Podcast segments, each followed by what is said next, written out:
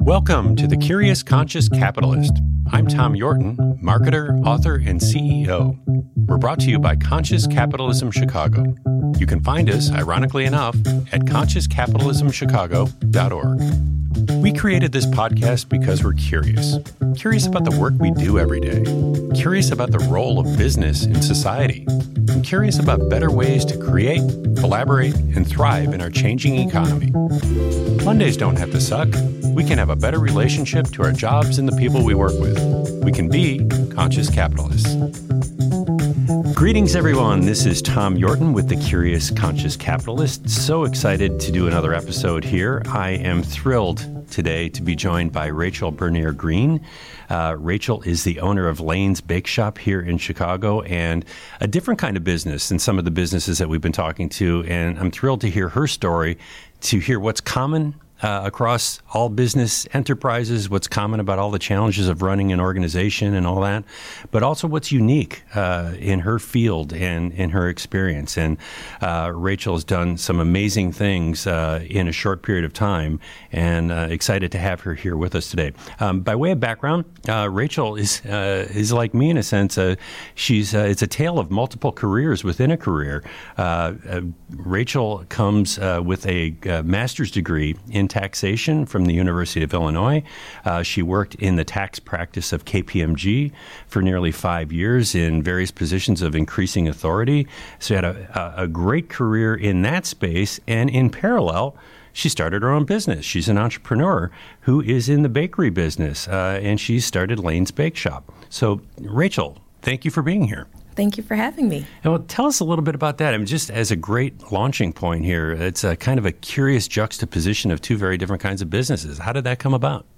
So they seem disparate, but for me, math and accounting has always been tied into entrepreneurship. So growing up, I was homeschooled, and I was the oldest. And some of my siblings, they're just like math savants. And they, so I thought, hey, you know what? I have other things I'm really great at. Maybe that's not really my field. And the first time I ever remember being excited about math was when my mom used a brownie recipe to teach me fractions. And so I realized, hey, you know, if you can use this to cook, there might be some use to this. And that's awesome. Then I started selling the things that I was making. And then I realized I could use math to make money and to cook. And so that was the love of baking and cooking and math have always kind of been inextricably tied to me. Wow, that's a very inventive coupling of things. Your mom's a good teacher. She is. And so those lessons stuck because they were tied to things that I loved. So my career path kind of took me on a winding route, but it does not surprise me as much as it surprises other people that path led me to where I am now. It is funny because when I look back at people I've talked to and people I've met, it's there's almost always a connective thread running through a career. It may not be obvious on the surface. I've ricocheted in things that are wildly different on the surface, but there's always kind of a through line or a connective thread. When you think about your story, there's the math piece, I guess, but is there a connective thread or is there a through line in your story, in your career arc? Yeah, so I would think that there's probably two. One is entrepreneurship, although I fought that for a while. That's been something that has fascinated me since I was very young. I remember that when my friends were dressing up as princesses or playing house, I was dressing up as Madame C.J. Walker or Oprah, and I kind of fought that.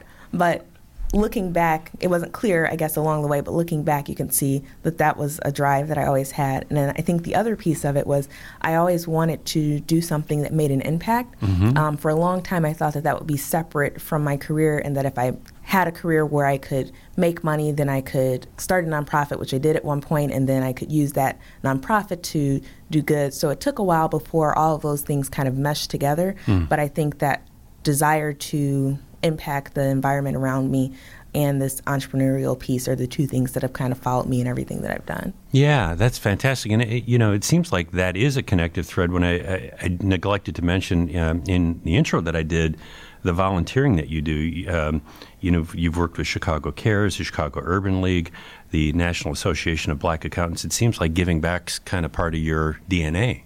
Very much so. I think I definitely wouldn't be where I am today without the assistance of a lot of people. And so I feel like that's kind of each of our responsibility to, actually for the National Association of Black Accountants, that's the model, to lift as we climb.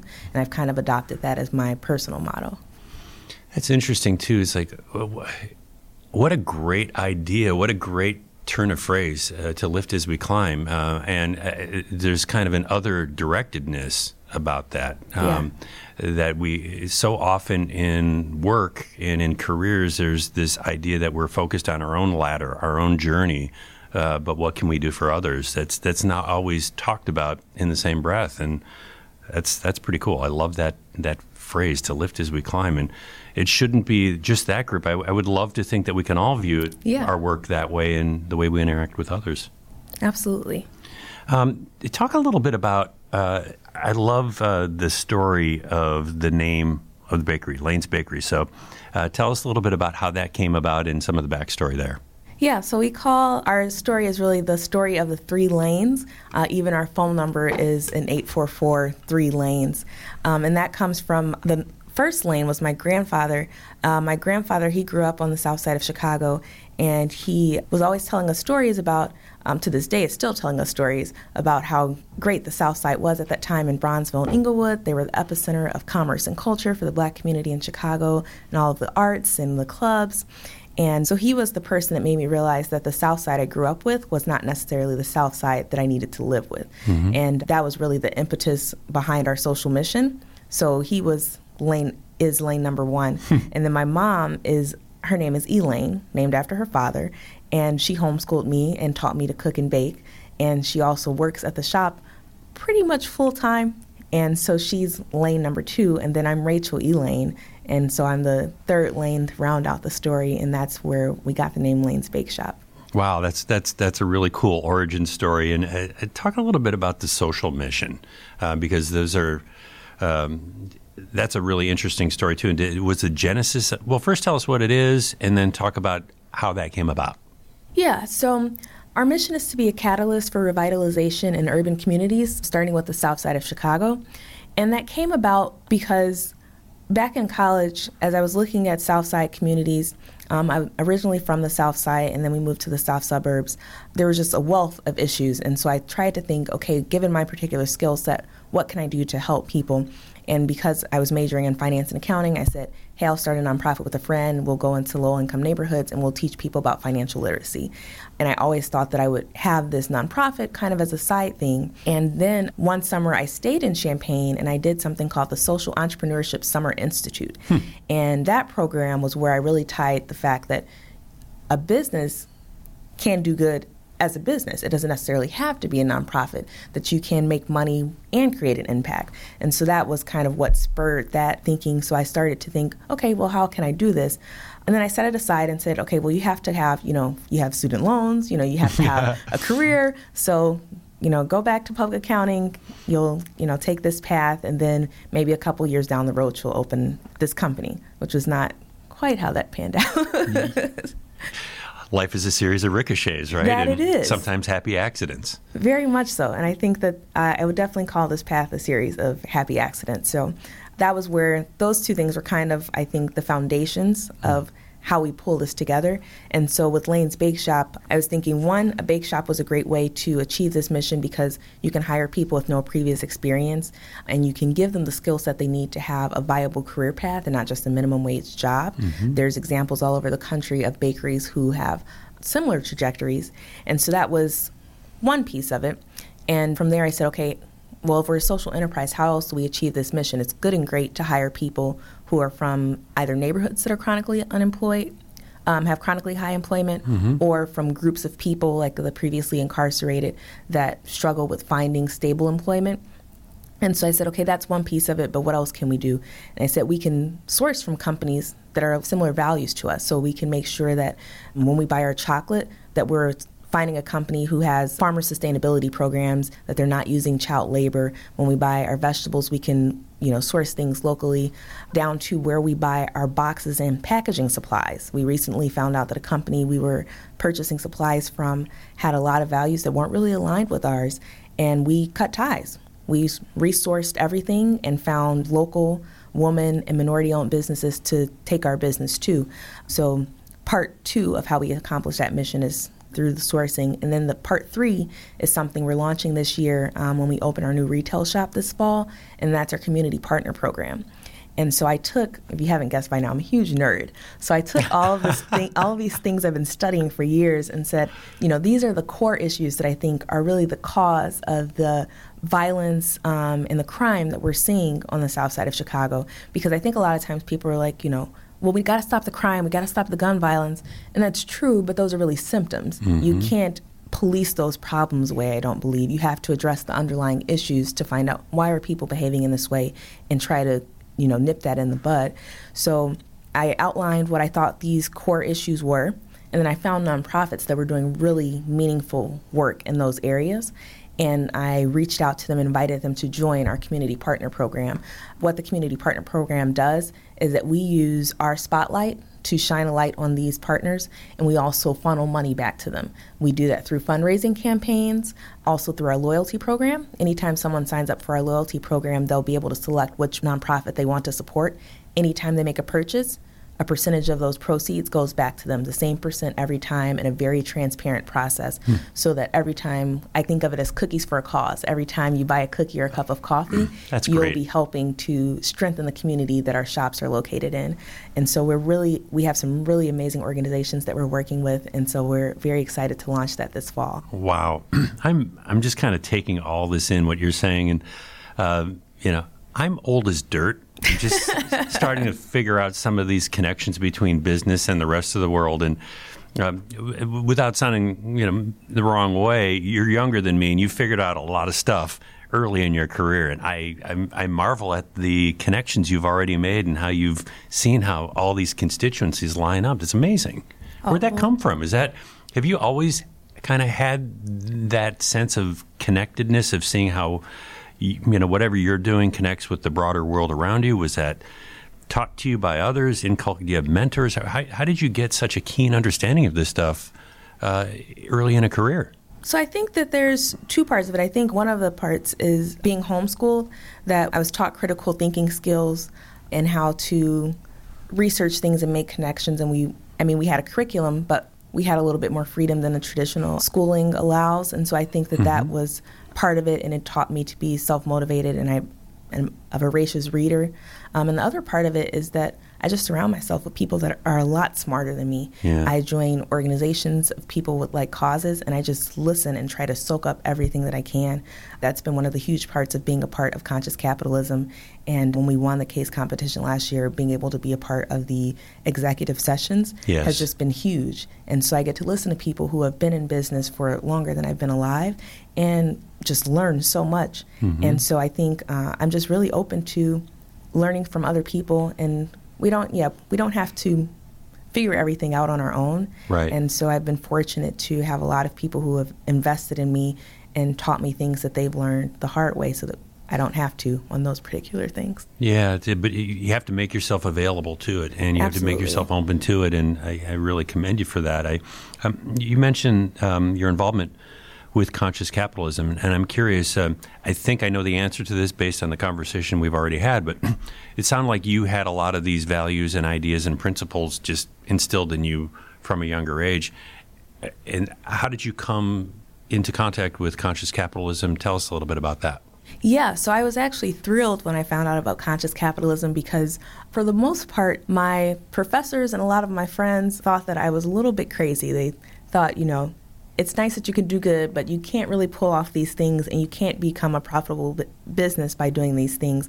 And I had seen some research that said that you could, but I had not found a group of people who believed in pursuing capitalism with using the tenets of Conscious Capitalism. Mm-hmm. So I actually found out about the organization from Whole Foods. Mm-hmm. One of my mentors at Whole Foods, when they were having the boot camp last year, he said, "Hey, I just heard about this. I think you guys should go."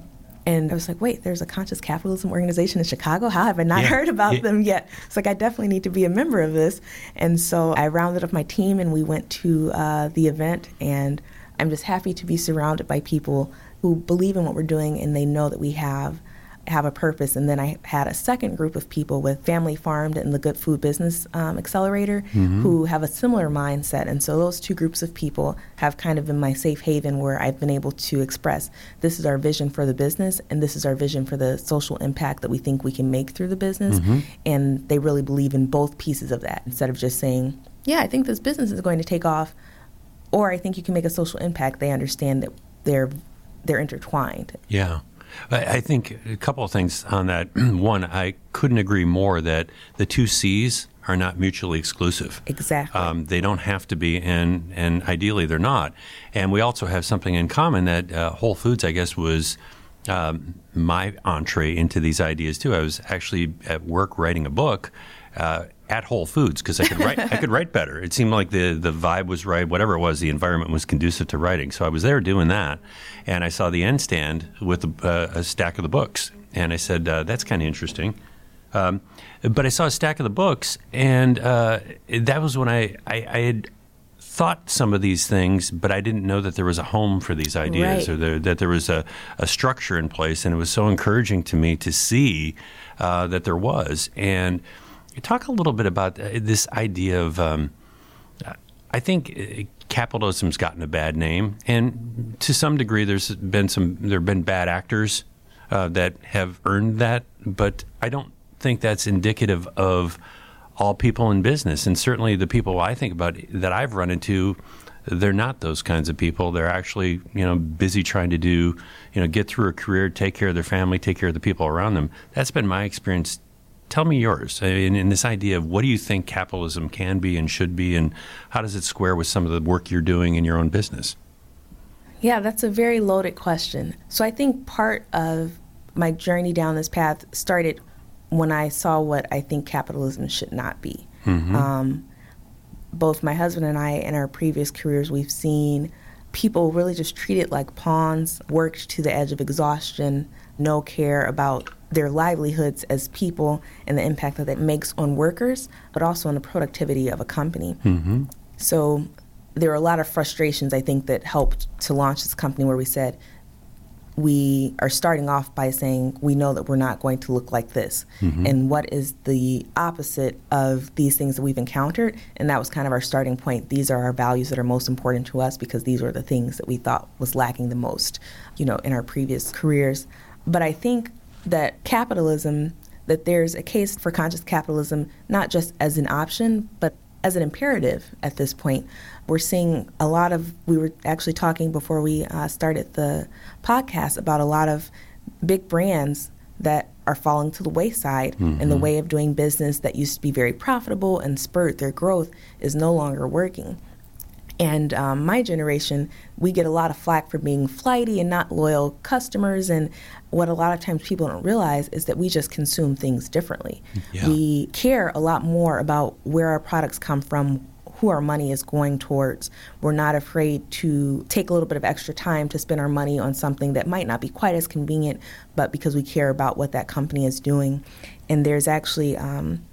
I'm going to butcher the stat, but there was a Forbes study, and it showed that when you looked at the top 50 fastest growing companies in the S&P 500 over the past 10 years, that they were outperforming the rest of the S&P 500 by 400%. Mm-hmm.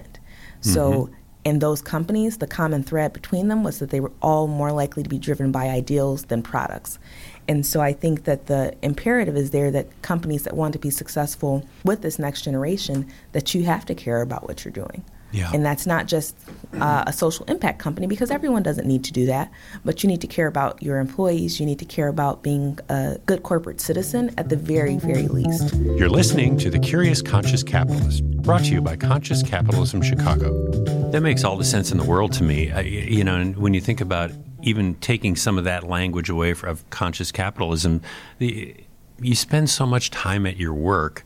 You need to, I think most people want to feel a connection to what they're doing, other than, the paycheck is necessary and fine for the vast majority of people out there. But with all the energy and time, and we were talking also about commutes before we started recording. And when you think of all that goes into your work, isn't it better to care what you're there to do in the first place? Absolutely. It doesn't have to be a means to an end, and then you go do your your do-gooder stuff on the side, it can all be rolled into one thing. And isn't that a great thing when it is? Yeah. But, you know, we also talked as we were in the lead-up today, we talked about the idea of, you know, it isn't easy being an entrepreneur.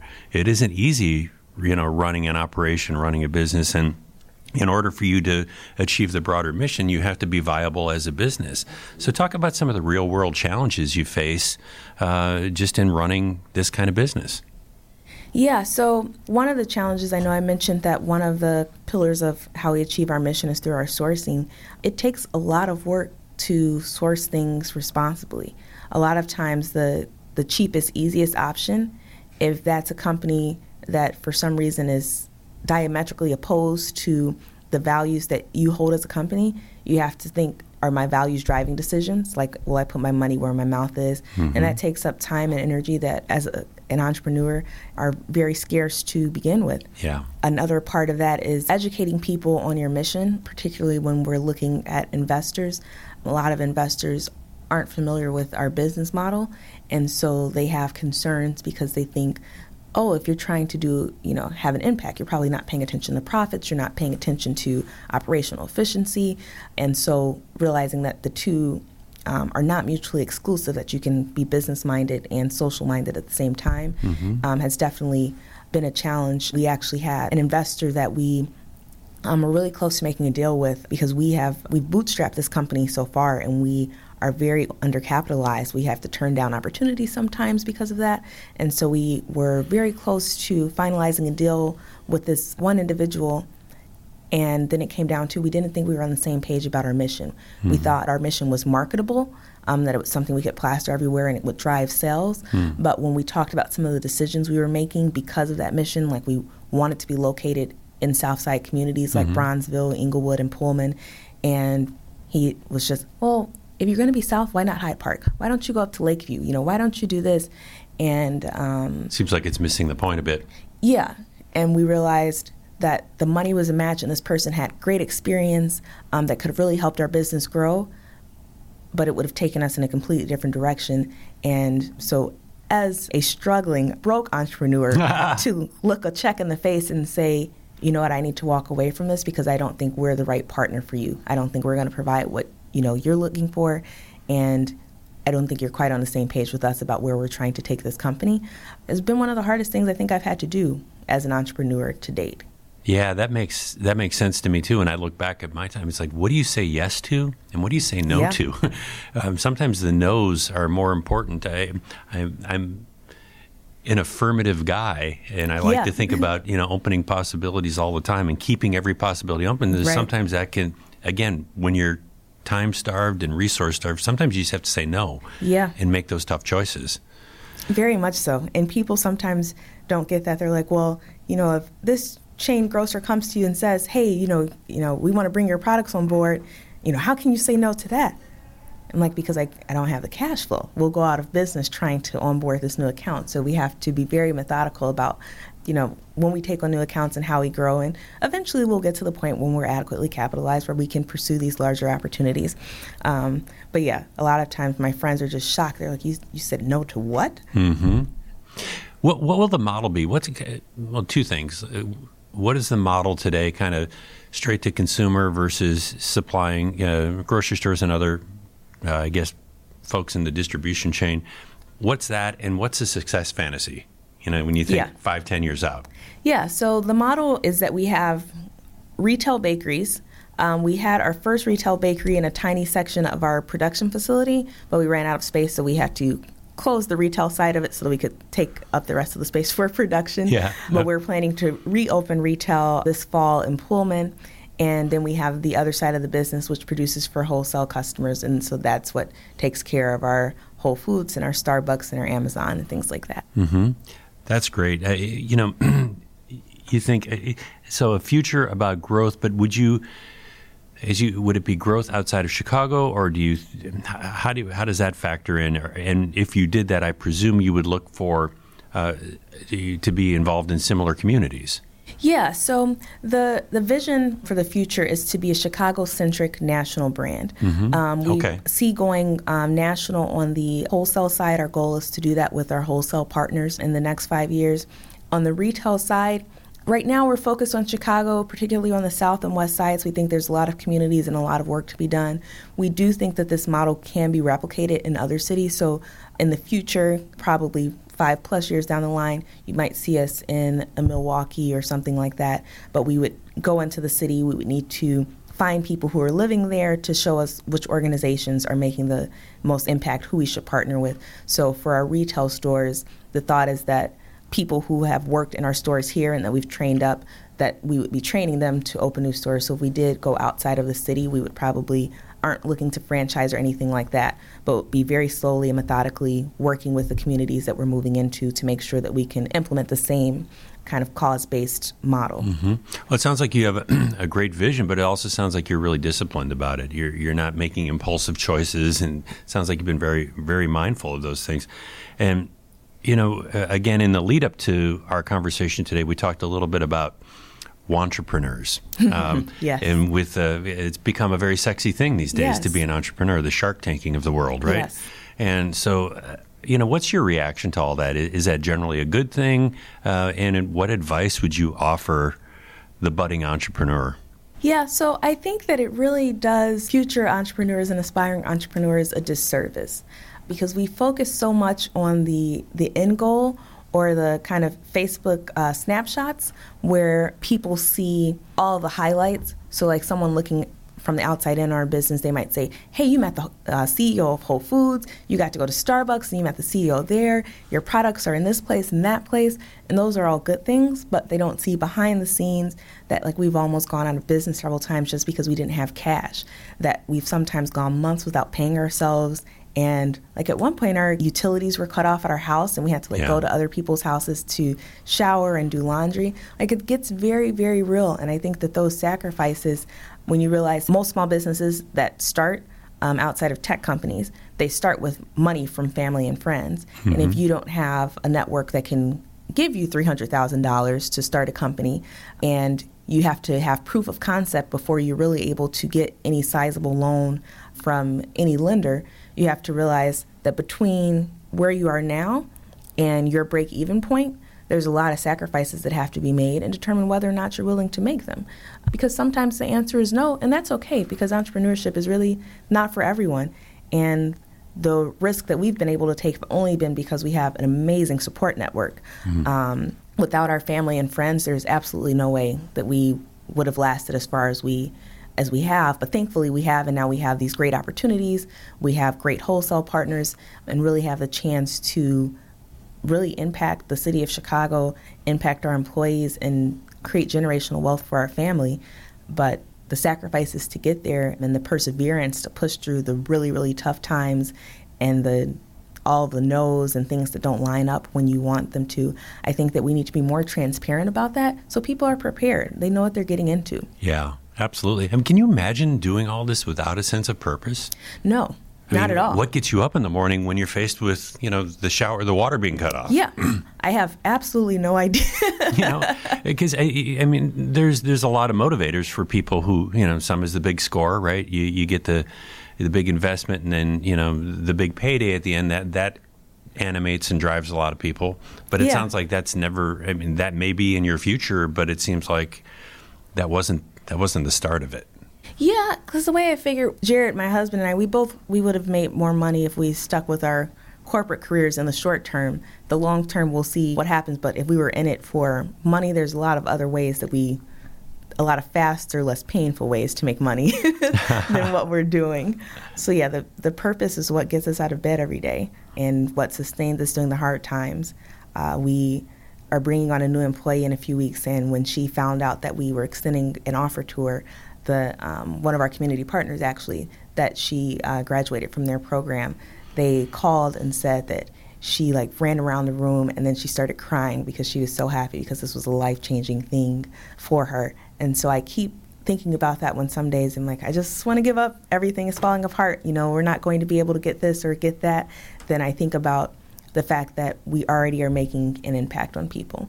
and how. I mean, not only in terms of just the joy of the product and what you do, but putting people to work. I think, again, looking back at my time in my career, I think that's one of the most satisfying things that I've done is when you create a business that's able to put people to work, because you never know how that's going to change the arc of their life. Yeah. And I don't want to give myself too much credit. It's not about that, but that is one of the things that, again, that is what a good business should do. And you have to embrace the other side. You have to be a profitable business in order to grow, to give people opportunities. It's always that balancing act. And I know, in terms of growing your business, I think you've got 2 more customers in Ian and me today based on the conversation we just had. I can't wait to get my hands on some of that stuff.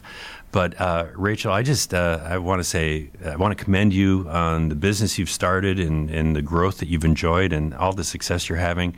What a great mission, what a great purpose, and what a great example you are for all the other leaders here in Conscious Capitalism Chicagoland. So thank you for being with us today and sharing your story. Thank you so much for giving us the platform. You got it. Thanks. You've been listening to The Curious Conscious Capitalist. You can find us at consciouscapitalismchicago.org. Thanks for listening. We'll see you next time.